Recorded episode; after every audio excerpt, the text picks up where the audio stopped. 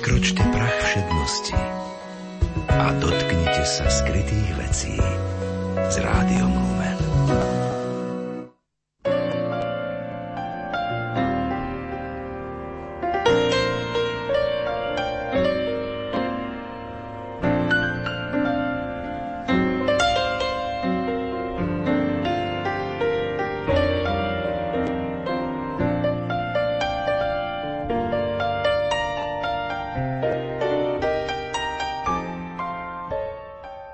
Dobrý deň, vážení poslucháči. Vítam vás pri počúvaní literárnej kaviarne. Dali sme jej názov Piráti krásy. Tohto roku si pripomíname z té výročie narodenia Paľa Ušáka Olivu, Janka Silana a Mikuláša Šprinca. Je to jubilejný rok významných básnických individualít. thank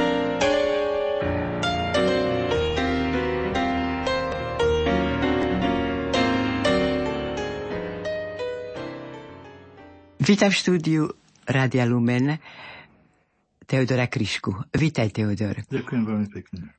Som rada, že si prijal toto pozvanie, že vlastne i tak, ako sa stretneme v Nitre zajtra, kde budeš hovoriť o katolíckej moderne v kontexte dejín a vo väzbe na súčasnosť, že nám čo to od tých veľkých básnikov, ktorých soročnicu teraz oslavujeme, že nám povieš. Nech sa ti páči, dávam ti slovo. Veľmi rád a je to pre mňa čest hovoriť o generácii, ktorá, ktorú považujem za ušľachtilú a práve preto som si dovolil aj niečo napísať, aby som neimprovizoval, tak eh, radšej svoje myšlienky prečítam. Lebo ani neviem, čo napísať eh, k tému výročiu narodenia básnika Pavla Ušáka Olivu, nežného a svetlého piráta krásy spolu s ďalšími dvoma jubilujúcimi géniami básnictva Jankom Silanom a Mikulášom Šprincom. Je to na mnoho strán úvah, ktoré sa taja v kontemplácii nad údelom jednej vznešenej kňazskej generácie. Piráti kedysi brázdili moria pod zástavou lepky so skríženými hnátmi a stali sa časom bez ohľadu na drsnú realitu hrdinami dobrodružnej literatúry, oslavujúcej slobodu a nezávislosť od zákonov sveta – Naši traja básnickí piráti krásy však brázdili moria poézie pod inou zástavou, pod zástavou Golgoty, na ktorej z Adamovej lepky povstal kríž spásy. Zápasili ticho a so znamením pokoja a pokory, plávali na plachetnici viery ako novodobí Kolumbovia, aby znovu objavili stratený kontinent Božej nádery. Lebo či si to pripúšťame, či ani nie, po 1500 rokoch od Milánskeho ediktu zrovnoprávňujúceho kresťanov sa Európa po francúzskej revolúcii konca 18. storočia vydala na cestu dechristianizácie, ktorú sprevádzala sekularizácia védy a umenia. Od tých čias prebiehajú procesy vytláčania Krista aj z definície krásneho na perifériu záujmu. Kultom krásy sa stala vzbúra – básnikom, ako nositeľom génia mohol byť iba bohém, búrič, bohorúhač, videdenec. Aj preto sa nožnice medzi poéziou a kresťanstvom stále väčšmi roztvárali a priepas prehlbovala. Nečudo, že pod tlakom týchto umelo forsírovaných okolností Církev nadobudla k umeniu, osobitne literatúre a poézii zvlášť rezervovaný až odmietavý postoj – na Slovensku dedičstvo francúzskej rebélie druhej polovice 18. storočia, pri ktorej zahynuli násilnou smrťou státisíce katolíkov, nikdy nenadobudlo až takú surovú a krutú podobu a vyústilo iba do národného obrodenia s kresťanským géniom Antona Bernoláka, Jána Holého, na ktorého pleciach dodnes stojí celá slovenská poézia. Aj na tomto príklade vidno osobitné požehnanie slovenského národa a živototvornú silu slovenského katolicizmu, ktorý sa aj po násilnom vytláčaní z profánnych sfér vie prihlásiť s novou silou ako ponorná rieka. Katolická moderna, teda aj Pavolušák Oliva, obaja jeho básnickí druhovia, podobne ako ďalší básnici tejto vynimočnej kňazskej generácie, bola práve takýmto výbuchom ponornej rieky – Do spoločenského a politického kontextu sprevádzaného Masarykovským pri Jodríma sa povedľa autonomistického úsilia Slovákov vynorila skupina básnikov kňazov, obdarených tými najjemnejšími nástrojmi tvorivého génia, a vyvrátila pestovanú predstavu, že iba sekulárna poézia, poézia krásy pre krásu, tvaru pre tvar, slova pre samo slovo, respektíve až opúšťania slovesnej významovosti a experimentovania so surrealizmom je vysokým umením. Podchytiac formálne výdobytky sekulárneho modernizmu, dala im duchovný obsah, podobne ako to urobil napríklad vo Francúzsku konvertita Paul Claudel, s artistnosťou poézie Charlesa Baudelaire a mnohí iní autori, ktorých neskôr kongeniálne preložil do Slovenčiny jeden z nasledovníkov katolickej moderny, Karol Strmeň a ďalší.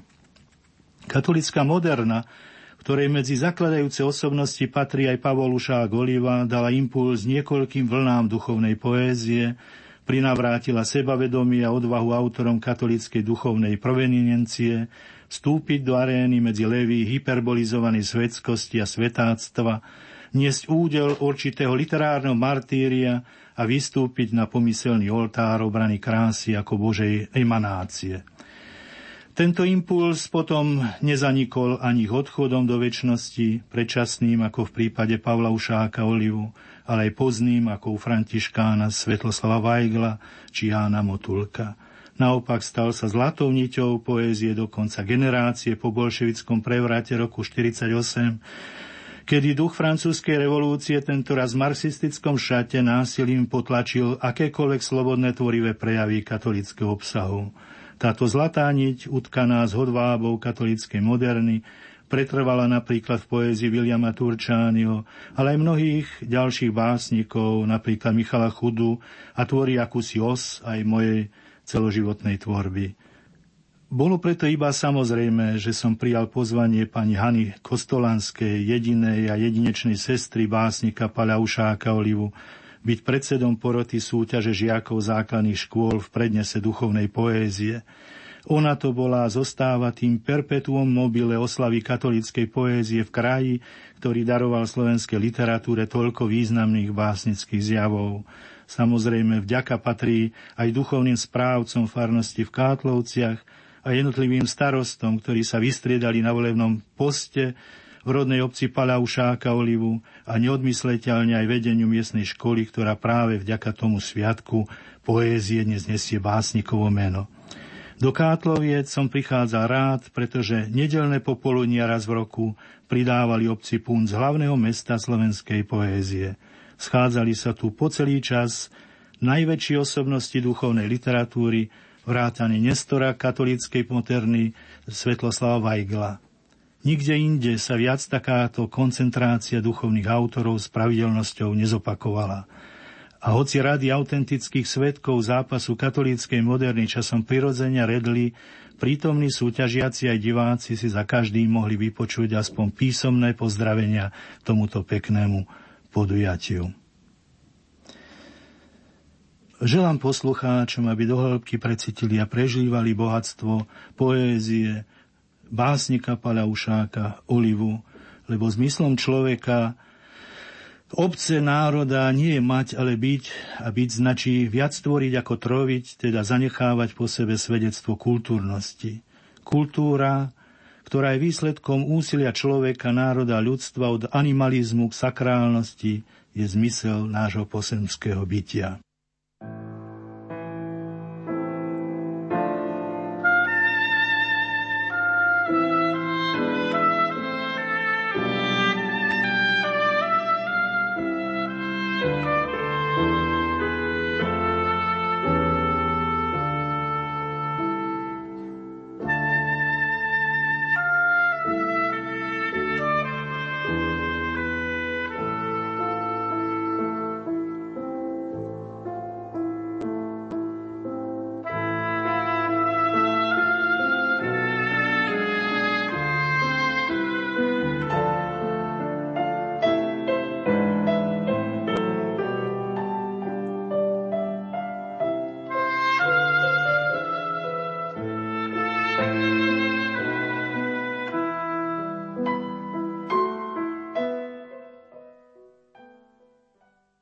Piráti krásy Vysvetlením je poznámka na začiatku básnickej zbierky Paľa Ušáka Olivu Oblaky.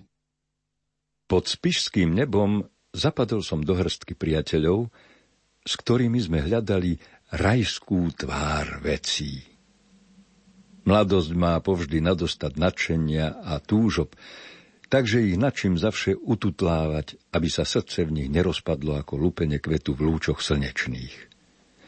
Ktorý si z nás po bezsenej noci pomenoval nás pirátmi krásy. Rozleteli sme sa ako čierni havrani do noci. Palo Ušák Oliva Piráti krásy. Bolo ich päť. Paľo Ušák Oliva, Mikuláš Princ, Janko Silan, traja básnici. Štefan Šeling ako organizátor edície Slovo a piatý člen skupiny Ján Kováč, ktorý sa venoval prekladateľskej činnosti. Preložil aj vyznania svätého Augustína. Venoval ich pamiatke drahého priateľa, kňaza a básnika Paľa Ušáka Olivu, ktorý zomrel mladý. Pripisujem mu tento preklad ako výraz spoločných úsilí a plánov. Takto spomína Mikuláš Šprinc. Stretli sme sa všetci v spišskom seminári. S nebohým paľom Olivom bývali sme v tzv. nostalgickom kúte.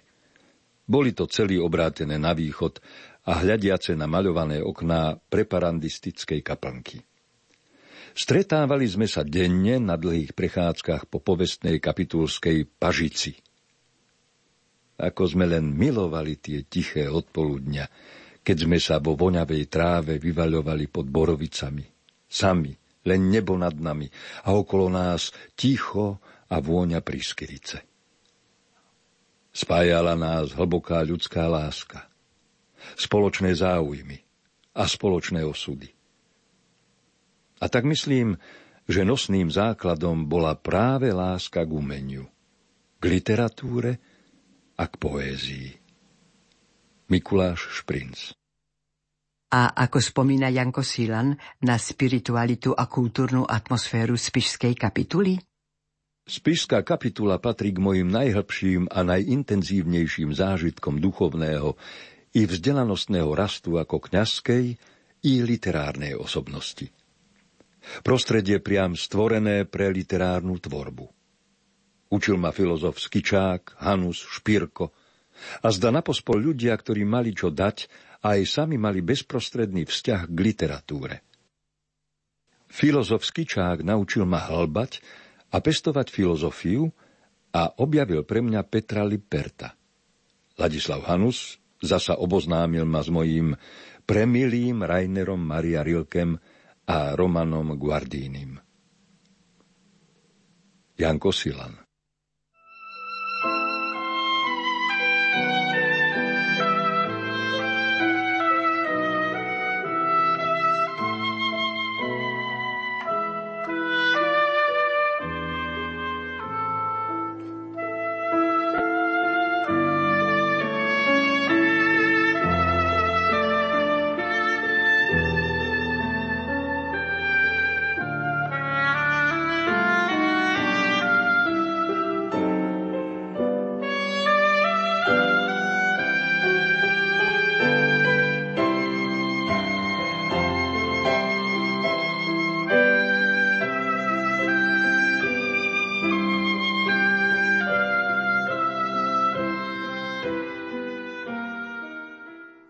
Paľo Ušák Oliva sa narodil v Kátlovciach pri Trnave v roku 1914.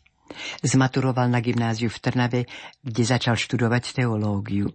Bol tam členom Radlinského samovzdelávacieho krúžku klerikov. Publikoval v stredoškolských časopisoch od roku 1931. V štúdiu teológie pokračoval v Bratislave a v Spišskej kapitule, kde ho vysvetili za kňaza vo februári 1939. A v tom istom roku mu vyšla prvá a jediná básnická zbierka Oblaky v tlačiarni u Ferka Urbánka v Trnave. Kňazské povolanie pre ktorého predurčovala nielen čistá a hlboká viera, ale aj úprimné pochopenie ľudských slabostí a radostí, však nevykonával dlho. Skôr by sa dalo povedať, že ho iba začal vykonávať. Ani len rok nestrávil na katolíckej fare vo Veličnej na Orave u Ignáca Grebáča Orlova. Za krátko sa u neho prejavili prvé príznaky tuberkulózy, choroby, ktorá ho prinútila prežiť posledné dva roky života v pľúcnych sanatóriách vo Vysokých Tatrách. Kňaz a básnik Paľo Ušák Oliva zomrel v Kvetnici 1. marca 1941. 4. marca ho odprivádzali na poslednej ceste jeho rodičia, príbuzní, priatelia, kňazi, všetci, ktorí ho mali radi. Chcel byť pochovaný pod Tatrami, v kraji, ktorý miloval a ktorému chcel venovať svoju kňazskú a literárnu prácu. Veľa dôstojný pán Ján Kováč, jeden z jeho priateľov, o tom napísal v zborníku knihe spomienok, ktorú redigovali Janko Silan a Mikuláš Šprinc, tak umieral básnik Paľo Oliva. Potom sme sa prvý raz a posledný raz zišli všetci piati – ako nikdy predtým a nikdy potom. Štyria živí niesli svojho mŕtvého priateľa. Dnes v duchu kladiem belasý kvietok nezábudkový na tvoj hrob v popradskom cintoríne v mene svojom a v mene všetkých tých, ktorí ťa milovali.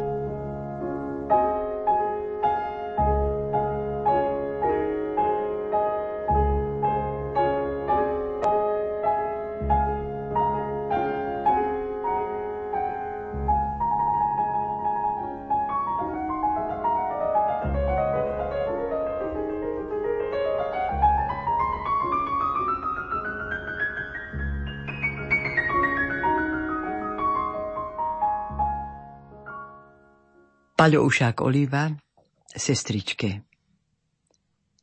Ešte si bola maličká a ešte si ma nepoznala. Boskával som ťa na líčka v slávičích piesňach trala lala. Písal som prvé verše plačom do samoty, vzbúrené vlny sen chlapcove, pestré noty, do nocí iskrili – a svetojánske mušky. Ešte si nebola? Už som ti hľadal stužky. Už som ti rozvíjal zázraky v podvedomí. Prene sa mužovi diaľka raz cez sklo zlomí. Dnes viem, že predsa prv rada ťa mala mama. Hádzal som kamene, okná a panská dáma – potom som v tebe tiež chcel milovať raz slečnu. Išiel som za Nilom na cestu nebezpečnú. Tie detské oči, had, hniezdo nad vidinami. Len medzi inými sme vedeli byť sami. Kreslíš svet do vody. Ach, tie zelené prúdky, radosť, a púpava slzy a výchor prudký. Keď padli do prúdu s medovým srdcom detským a ideš za krásou, utekáš, nevieš pred kým. jak prvá láska kvet. Mňa si vždy mala rada. Už len ty rozumieš a vieš, čo chlapec hľadá. Už len ty modlíš sa nad nocou, nad ružencom. Oči sa skláňajú v úsmevi pod rumencom, cez šero, cez striebro, cez čierne dosky nocí. A deti zastali životu z očí v oči. Pod modrou oblohou cez krv prerástli veže. Tie drobné bubliny, tie farby, kde sú, kdeže? Pri nich sme spolu šli v rozprávke ako v láske. Dnes radšej nemyslí na smutné oči bratské. Vážení poslucháči, túto báseň Pala Ušaka Olivu, sestričke, som vybrala preto, lebo síce je venovaná sestričke, ale sestrička je práve pri nás tu v štúdiu Radia Lumen, Hanka Kostolanská Ušáková. Ďakujem za slovo, Hilda. Rada by som prečítala krátky úryvok zo svojich osobných zážitkov v našej rodine. Áno, mala som dvoch bratov, Jozefa a Pavla, s ktorými som prežila detstvo a ktorých nemôže vnímať izolovane, pretože tak veľmi patria k sebe. Keď som sa mala narodiť, Jozef mal 17 a Pavel 14 rokov. V tom veku bábetka v rodine nebývajú vítané, pretože chlapci začínajú pozerať za dievčatami. Ale mňa privítala veľká láska rodičovská a Dyštivá láska bratská. O to viac, že som bola vytúžené dievča. Pretože mojim rodičom v mladom manželstve zomreli postupne tri malé dievčatká. Starší brat Jozef, keď už zarábal, pomáhal svojmu mladšiemu bratovi, gymnazistovi. Posielal mu niečo zo svojho skromného zárobku, ale predovšetkým ho zásoboval kultúrnymi časopismi. A nezabudol nikdy doložiť výstrižky z oblasti literatúry a najmä poézie. No Žapajko sa mu chcel odvďačiť a tak si sám vydal ako gymnazista svoju prvú básnickú zbierku pod názvom Čierne kvietie. Nezvyklý titul a nezvyklý formát. Podlhovastý v tmomodrej väzbe so zlatorezom a venovaním svojmu bratovi, tej dobrej a milovanej duši. Venuje Pajo Ušák. Pedantne Krásnym drobným písmom tu prepisoval svoje prvé básenky, prednášky, kritiky, odozvy z listov Smreka Haľamovej Dilonga. A potom svoje literárne, básnické a mladícké porivy zachytáva zase vo svojom denníčku, ktorému dal titul Hasnúce iskry. Tieto vzácne rukopisy sa uchovali vďaka bratrancovi, doktorovi Teofilovi Ušákovi, ktorý ich odovzdal do úschovy svojej sestre Mariške Ušákovej, mojej sesternici v Kátlovciach. Ona ich po celé tie desaťročia starostlivo opatrovala a s láskou mi ich odovzdala až v tejto príhodnej dobe. Patrí jej za to moja úprimná a veľká vďaka. A tak títo dvaja synovia, moje bratia Jozef a Pavel, od samého začiatku boli veľkou rodičovskou nádejou. V záhrade pod košatou olivou, kde Palko študoval a čítaval, mu otec vyhotovil drevený stôl s lavicou. Neskôr mu spravil prekrásne kľakadlo z orechového a lipového dreva, majstrovsky vyrezávané, s nápisom Na pamiatku mojemu Pajkovi v roku 1933. Ondrej. No život týchto dvoch bratov ako by zvezovala a utužovala v bratskej láske akási predtucha blížiacej sa smrti. Zákerná tuberkulóza skracovala oba tieto sľubné mladé životy. Niekoľko dní pred svojimi primíciami si Palko príde pochovať do rodnej obce milovaného staršieho brata Jozefa. Mal 28 rokov a rozbiehal sa do mladého manželského života. Tuberkulóza. A tak primície boli smutno krásne. Všetky družičky, oblečené v bielom, boli prepásané čiernou stuhou na znak smútku. Pavel prežíval svoj najšťastnejší deň veľmi bolestne.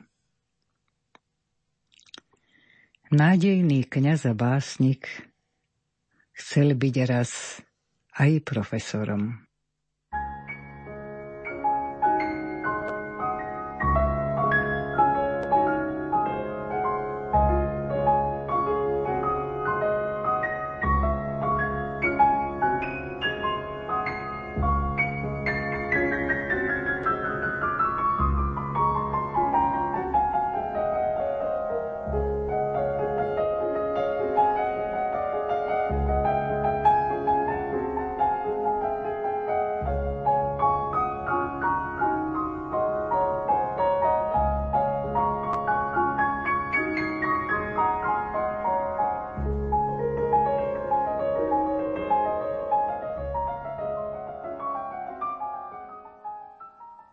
Keď som po všetky tie roky svojho života brávala do rúk dve útle knižočky, ktoré mi zostali po mojom bratovi, mladom básnikovi a kňazovi, Pavlovi Ušákovi Olivovi, netušila som, že sa ešte dožijem dní, keď aj iní siahnu po tejto skromnej zbierke jeho básni. Keď pozerám jeho rukopisy starostlivo prerábané a vylepšované, prvé básenky mladého gymnazistu Trnavskej reálky, uverejňované v rozvoji a v ostatných časopisoch, keď čakal na prvú odozvu a dočkal sa jej, pretože to redakcia zverejnila a napísala Paľoušák, keď chceš, aby sme ti mohli posúdiť tvoje verše, pošli viacej a napíš do ktorej triedy chodíš. Toľko redakcia rozvoja. A to bol, tuším, Kvintán. Človek sa nad tým usmieva a súčasne žasne, že tomuto mladému gymnazistovi bolo málo, keď mal deň iba 24 hodín. Pretože jeho túžby prekročili časový limit. Od rokov svojho detstva som vnímala tieto veršíky v plnej kráse a krehkosti, v ktorých rezonovala duša mladučkého študenta so svojimi túžbami, nádejami, bolestiami i so svojou láskou pre všetko a pre všetkých, pretože naplnením zákona je láska. Dve srdcia spútané týmto citom, rezonovali spoločne na diálku blízku i ďalekú, bolesti i v milovaní. Keď čítam jeho modlitby hriešnika, básne v próze, nachádzam tam nádherný obraz synovsko-materinskej lásky. Hľaď, pane, na jej zraky. O, aké veľké smútky vždy sú v nich. To sú mi drahé zraky. Hľaď, pane, na jej srdce. Koľkými bôľmi povždy trpí. A ja ho milujem. Hľaď, pane, na jej ruky, toť živý obraz utrpenia. Tým rukám, pane, ďakujem, že žijem tie ma vychovali. Hľaď, pane, tá osoba, to je bolesť stelesnená. A to je matka moja.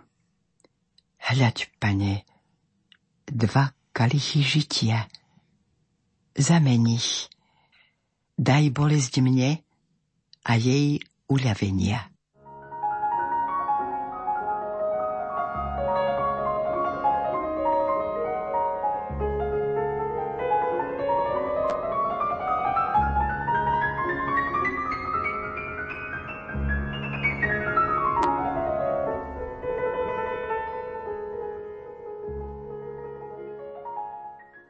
Paľo Ušák Oliva, Madone.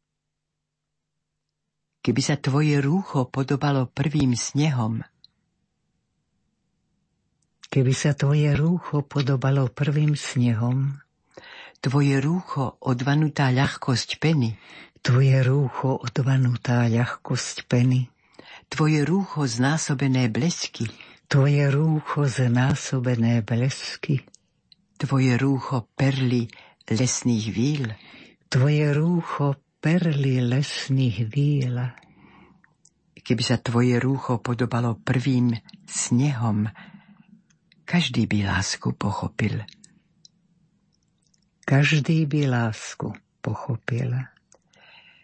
Keby sa tvoje oči podobali svetlám na oltári, tvoje oči ako more, tvoje oči uprostred plesa, keby sa tvoje oči podobali svetlám na oltári, keby sa tvoje oči podobali svetlám mystickým, keby sa tvoje oči podobali rúžiam melancholickým, keby sa tvoje oči podobali veciam neviditeľným, tvoje oči ako more, uvideli by sme na obzore. Tvoje oči ako more, uvideli by sme na obzore.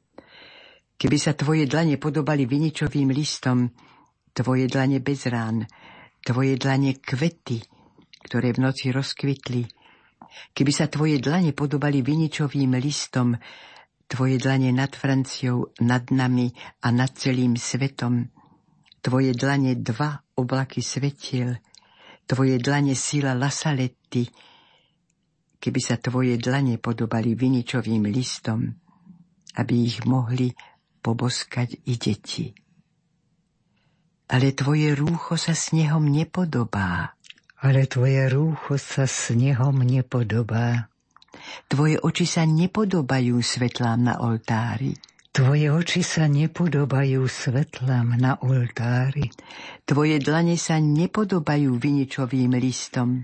Tvoje dlane sa nepodobajú viničovým listom. Tvoje oči svetlá bez mena. Tvoje oči svetlá bez mena. Tvoje dlane listy bez mena. Tvoje dlane listy bez mena. Tvoje rúcho snehy bez mena. Tvoje rúcho snehy bez mena. Preto ťa nevieme vysloviť nepoškvrnená. Preto ťa nevieme vysloviť nepoškvrnená.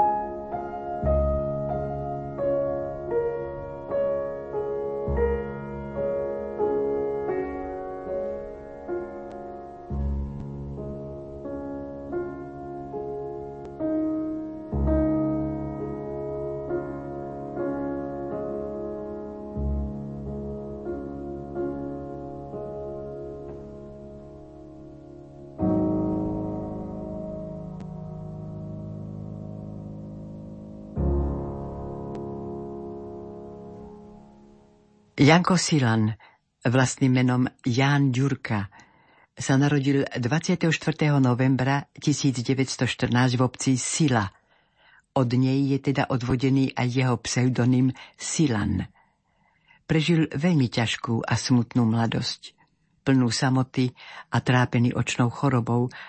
Neskôr sa vyprofiloval na jedného z najlepších slovenských katolíckých básnikov. Priviedla ho k tomu aj veľká túžba stať sa kňazom, čo sa mu po mnohých útrapách, keď ho nechceli kvôli jeho zdravotnému stavu prijať do seminára, napokon podarilo zásluhou biskupa Jána Vojtačáka. V roku 1936 mu vychádza jeho debutová básnická zbierka pod názvom Kuvici. Písal ju počas svojich študentských rokov je spomienkou na dni a noci plné samoty, keď vonku na tráve a pri jarku pásal husy, z rána a z večera sa učil spoznávať Boha. Tak sa začala jeho poézia. Z literárneho rozhovoru s Jankom Silanom Kým som nešiel do gymnázia, odmala som pásal husy – a vtedy mi k srdcu prirástol taký život, aký ja dodnes žijem. Ticho a samota, dumy. Priateľstvo s húsami, kozami, stromami a trávami, so všetkými vecami. A všetky rozhovory a mlčania boli vlastne piesňami. Papatenky rádkom, dolu vinohrádkom. Tak som si spieval na večer na ceste domov. Ja som pásaval až tri kredle.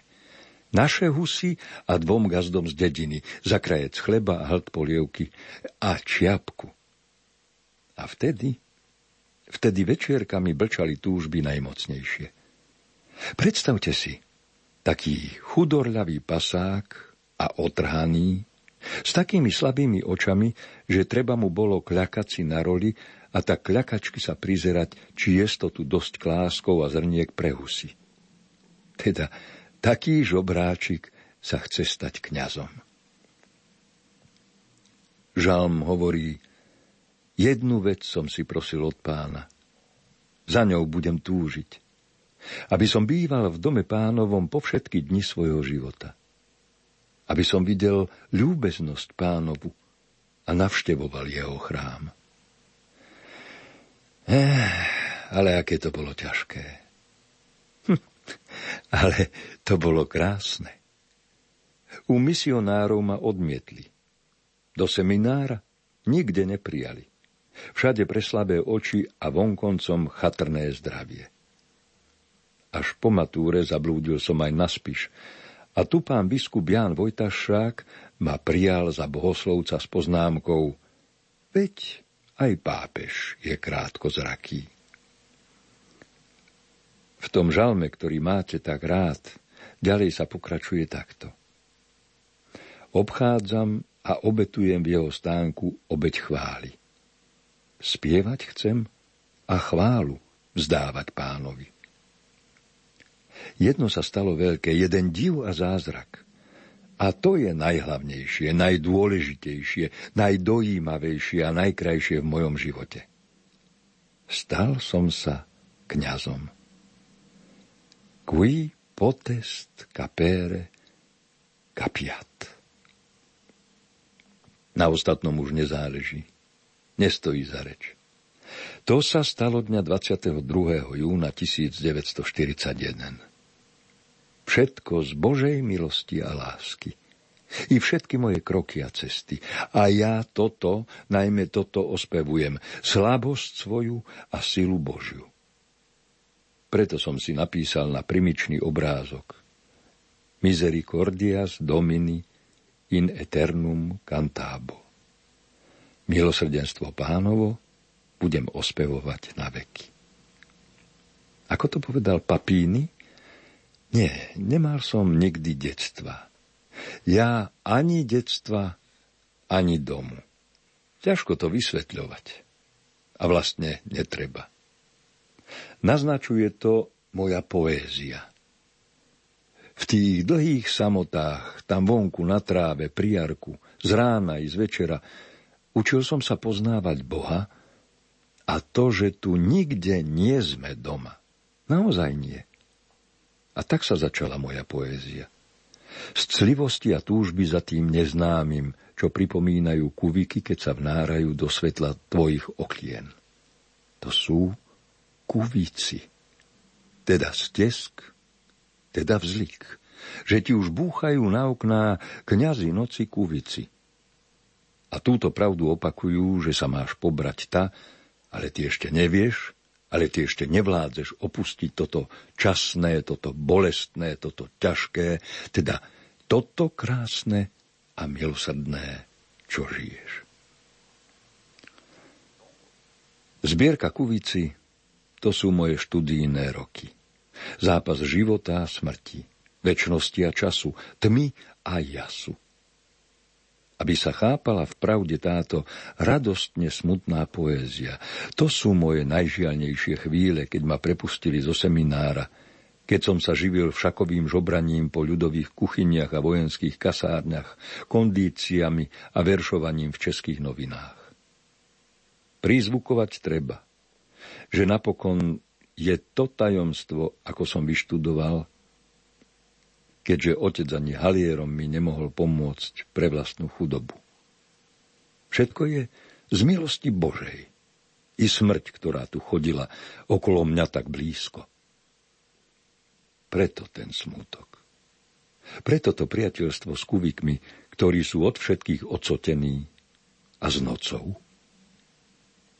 Nie mondénna zádumčivosť mládencov, ale boj o holý život – o toto krásne jestvovanie, o tento pobyt, o toto nezabudnutelné cestovanie ku stánkom blaženým.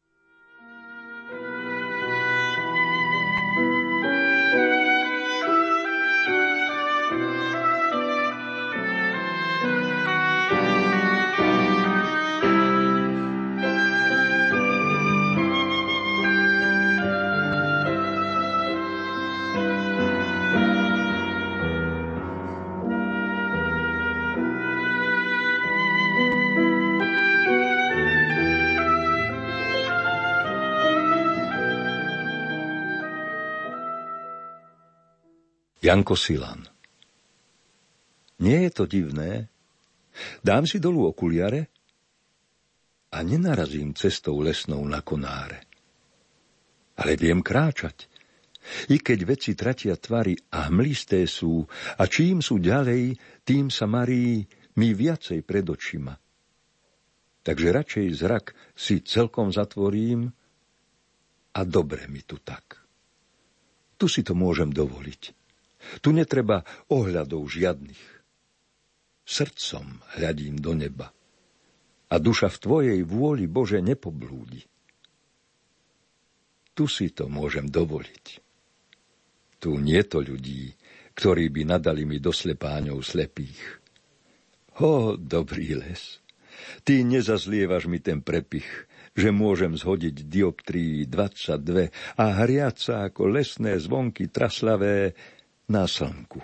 Jeho požehnanie piť a v tieni si potom odpočívať k Bohu obrátený. O, dobrý les. O, dobré lúčiny. O, dobrý mach. My vo svetle sme. Oni zostali tam v tmách. Ba oči majú, ale nevidia, jak vravia žalmy. Aj mne Boh oči dal ale také slabé dal mi, aby som učil sa vždy milovať a hľadieť bytím celúčkým, celým, duchom, srdcom. A ja mocne cítim. Už očú netreba mi, stačí, že mám cit a hmat. Tak sa vám, kvety, najviac chcem vždy podobať. Už to dnes dobre viem. Viem, pochopil som práve, že bez očú sa každý môže dívať v sláve nebeskej, jak aj bez ušú čuť môže jasne, ako aj bez úst spievať hymny lásky šťastné. Veď ani anieli úst, očí, uší nemajú. A predsa všetci vidia, počúvajú, spievajú, najkrajšie, lepšie ako celý tento dnešný svet. v ktorom je toľko úst, lež láskavého spevu niet, v ktorom je toľko uší, ale málo viery, v ktorom je toľko očí, Nosťa netopieri, ľudia sa strkajú do seba, do vecí a blúdia, a rujú sa, klpčia sa, a kto vie, kam sa rúčia. No mne je dobre tu. A mať len jedno. Ducha.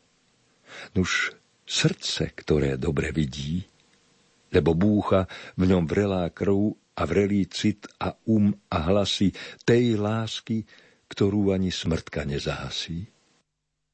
Čo sú mi okuliare? Darmo hlava bolí. Cítite kvety?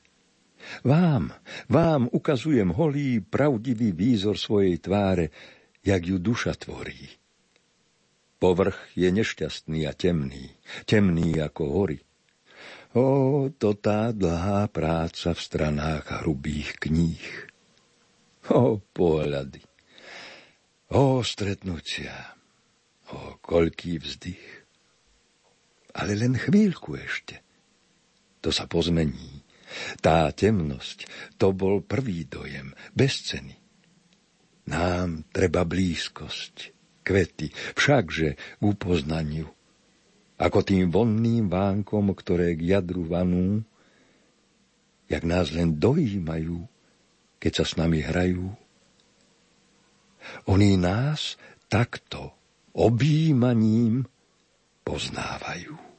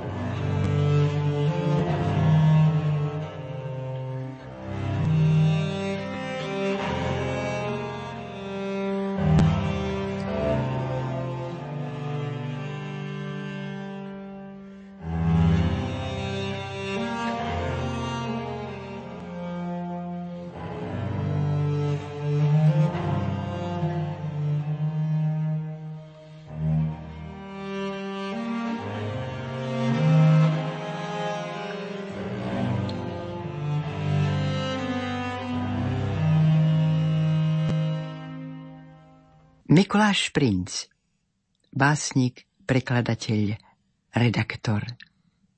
Lirik s breviárom, ktorý s hlbokou sugestiou vyslovuje i podstatu ľudského šťastia.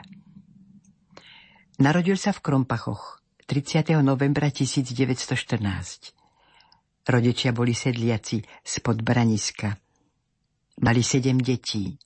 Mikuláš, bol z nich najmladší. Obecnú školu a mešťansku vychodil v Krompachoch. Malý seminár ukončil v Levoči. Pracoval v samovzdelávacom krúžku Jána Francisciho, kde poprvý raz vystúpil aj ako básnik. Po maturite prešiel do seminára v Spišskej kapitule. Po vysviacke pôsobil ako katechéta a kaplán v Spišskej Novej Vsi. V roku 1942 odišiel Šprinc do Bratislavy, kam ho pozvali organizovať katolícku akadémiu. Tu pracoval až do leta 1945. Mikulášovi Šprincovi ešte pred odchodom do exilu 1945 vyšla na Slovensku jediná zbierka u Ferka Urbánka v Trnave roku 1939 pod názvom Ozveny v samotách. Ide v nej o 40 sonetov. Šprinc písal o stratenom raji, aby svojou poéziou pomáhal modernému človekovi hľadať a ukazovať cestu k nemu s takouto dedikáciou. Vám, ktorí hľadáte raj stratený a na jeho troskách plačete nostalgiou.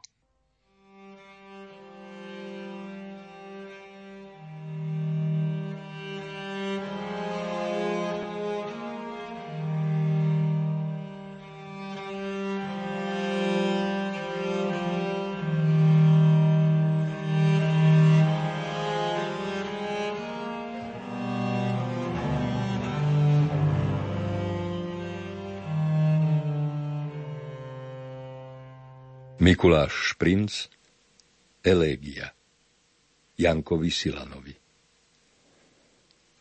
Pri mori na piesku bielom ako múka, pod slnkom ohnivým ako oceľ tekutá, vo vlasoch zoslaným vetrom južných vôd, spomínam na všetko, čím mladosť naša kypela. Na lesy aj doliny, po ktorých zmysly lietali. Na poznania, ktoré ako polné kvety trhali – na ponory do hlbok a cesty na končiare, na noci hviezdnaté, na ždiari a viurgove. Spievali sme si pod hradbami, ktoré sme sami stavali. A nebolo ani jedného, kde by nám rúžu nedali. Prišli sme s vánkom večera a s ranným odchádzali. Pili sme vína stáročné a jedli ako králi bo spev bol našim kráľovstvom a morom naše hory. Počúvali nás ľudia ochotne, pospievať sa im chcelo. Boli sme rytieri s ostrými štítmi piesní, vyprávajúc o bojoch, z ktorých sme práve vyšli, vracajúc ľuďom krásy istotu, v ktorú verili, hovoriac za nich o tom, čo v sebe dávno nosili, zrozumiteľne a krajšie, ako to sami vedeli. A vnímali nás ako vlastné srdce v samote. Veď chceli sme im zvestovať ich zahrabanú slávu. A dvíhajúc ju z popola, jak zabudnutú perlu, zastokli sme ju vysoko na žrde našich piesní. No keď sme potom v noci sami dvaja ostali – a načenie z nás uniklo ako sila z vína. Hľadeli sme smutní, zamyslení pred seba. Sľubujúc nebu, anielom a hviezdam zemi, že budeme už múdrejší, pokorní a svetí. No neprestal som ešte spievať? Nie. Ešte som nezostúpil všetkej kráse na dno. Ešte mám v srdci miesta citlivé, kde zráňajú ma úbohé deje storočia. Kde si len ty? A čo sa stalo s tvojou piesňou? A zda padla mŕtva niekde pod kosákom. A zda vzlikáš ešte úbohá duša na zemi, a čakáš ako Tobiáš na druha svojho z. Ako prísť za tebou, keď opona sa ešte nezdvihla? Ako ti začať vyprávať o moriach, ktoré videl som, keď dni sú čoraz temnejšie a neschodnejšie cesty? Vravel si, že nepohneš sa z domu na veky, že sa budeš držať tatier ako plesnivec. A tak sa stalo. Ty si ostal, ja som odišiel.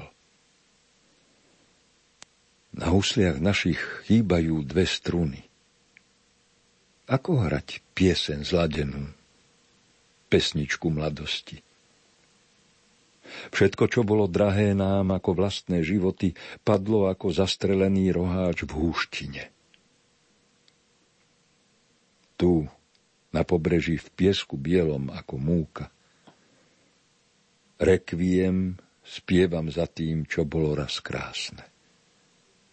Kriesím to zúfalo ako matka mŕtve dieťa. Poslednú kvapku života žmýkam zo srdca. Aby to všetko ožilo aspoň na tomto pobreží. I ty si doma iste smutný rovnako keď odbíjajú zvony dvanástu na veži. 19.